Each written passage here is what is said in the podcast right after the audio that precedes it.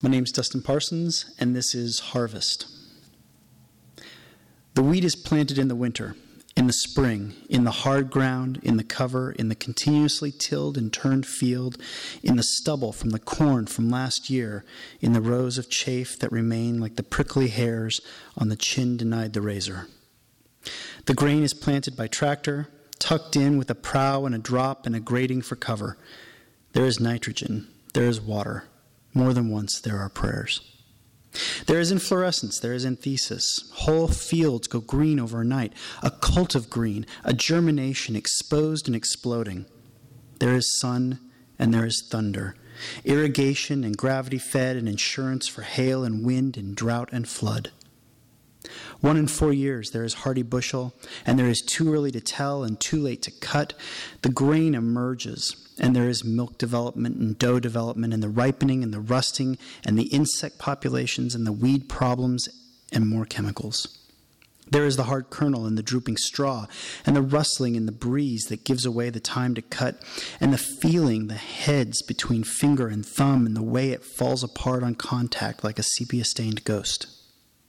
There is knee high by the 4th of July, and custom cutters and zerks to grease and headers to clean, combines to drive, grain bins to fill, and grain trucks to haul, and the rest in the fields until it is dry enough, and cut and haul until it is too dark to see their way, and sandwiches behind the wheel when the cutting starts, and coffee. Oh, too much coffee, even for kids hired on, and there is a blind eye to driver's licenses or lack thereof.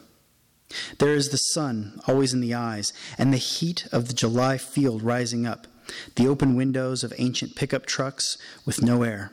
There are old men, they wear long sleeves.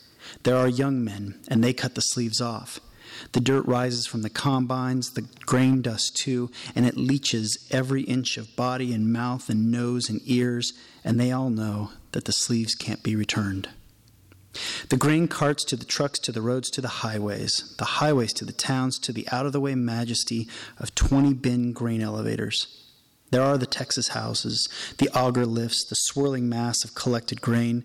There is the pit set flush with metal grate where they find me with the shovel the two high school girls working the scales and recording the weights in the long green and lined log books.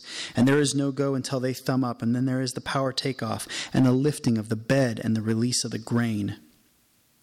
In the night, there are dreams of grain falling unending, pushing out all other dreams, and the sound is a lullaby, a particular white noise, maybe a golden noise, high pitched, the bells of a child's toy from memory, the rattling of teeth and hands, the numbing of nerve endings, and this is a full day. There are not masks, so there are kerchiefs and torn shirts for makeshift aerators. There is the classmate who is a fuck up, not allowed to work his father's garage, and the older kid, the one who graduated a few years ago but hasn't left town, who will never leave town. They carry the shovels too. They scrape the bins. They smoke outside the elevator entrances, dangerously close to the grain particles, the little remaining gift the grain has to offer that could combust but never does. The trucks line up, and there is music, and there are beers exchanged, and it is 4th of July, and there is the work until farmers can no longer see. It almost never lands on 4th of July, but here it is and the trucks are a trickle, and there is the Texas house atop the bins and glass walls. So you take one of the girls upstairs, the concrete stairway that snakes around bin 12, the outside, narrow enough for only one at a time, and it winds around, and there is the exhaustion, but the beers and pockets. And after a time, the stairway, the dark, dark stairway, opens to the room with the windows and the catwalk that extends outside, and there is the open night and the view of the entire town and the brief anxiety of just how high this grand elevator stands. There could be whole downtown buildings below. There could be 15 trucks stacked atop one another and not reach the top. And there are the cars cruising Main and the high school girl who only wants the beer and the time to look out to see the sudden blossoms come and go. Later, the older kid is convicted of rape, the other is killed on his motorcycle, and there is the realization that their fate wasn't so clear. There were the words, the thoughts to their families, the high schooler is married, the elevator bought and sold more than once. There were the streetlight highways and the dark estuaries that faded off into the night, and the crackling of a firework against the sky, outlining the otherwise darkened streets.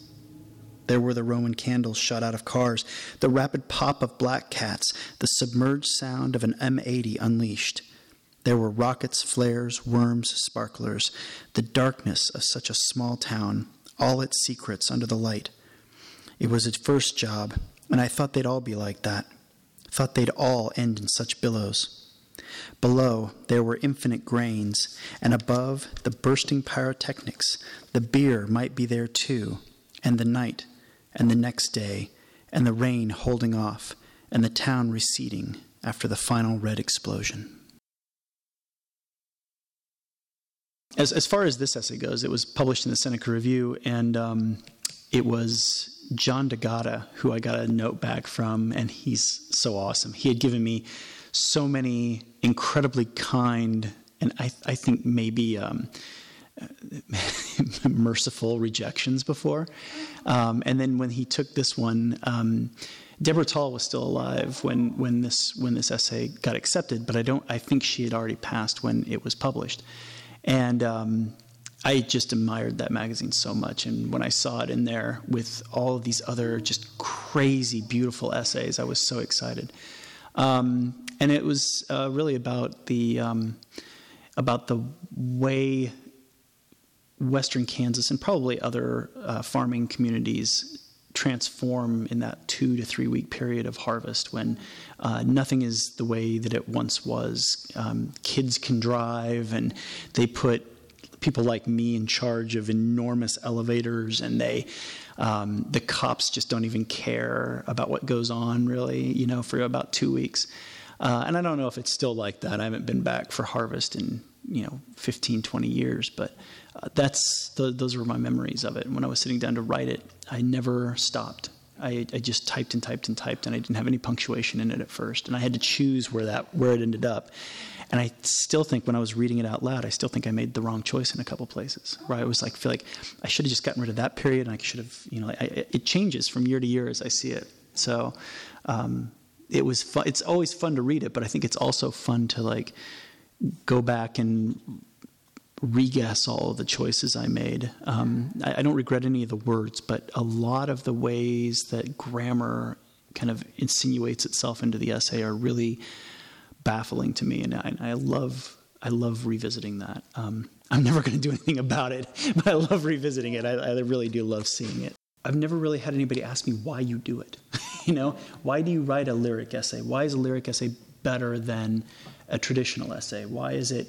And and there's a part of me that really wishes somebody would ask, and another part of me that's really grateful no one has, because I think I've got a good answer, but I don't know whether if it is. Um, so I think the the lyric essay is is necessary largely because experience isn't codified in really clean, clear logic. I mean, um, that uh, the the the harvest essay, um, to me, I could never just see my small part of that job, and I could never scientifically explain. And I think it would be boring if I did uh, the process, but when I think back on what was happening and how close I was to these two guys who ended up being one of them ended up being a rapist and the other one just so casual with his life that he was killed in a motorcycle accident on the highway doing something really stupid i um, I, I think that there isn't a rational way of experiencing it and there wasn't a rational way of me putting it on the page. And I and I've always appreciated the lyric essay for that its flexibility uh, the way that it kind of fits into crevices that we don't like to talk about sometimes. Um, it's it's not fiction but it poses as subjective experience and that is a line for me that I'm I really love being in and, and sometimes there's a great deal of failure that comes along with it too. So that's why I like it so much. That and also I just get to play with language like a poet, but I don't have to like worry about enjambing anything. That's the that actually that's the best part for me in some ways. I have to like my form isn't as important as the the way I get to kind of um, dangle words in front of the reader.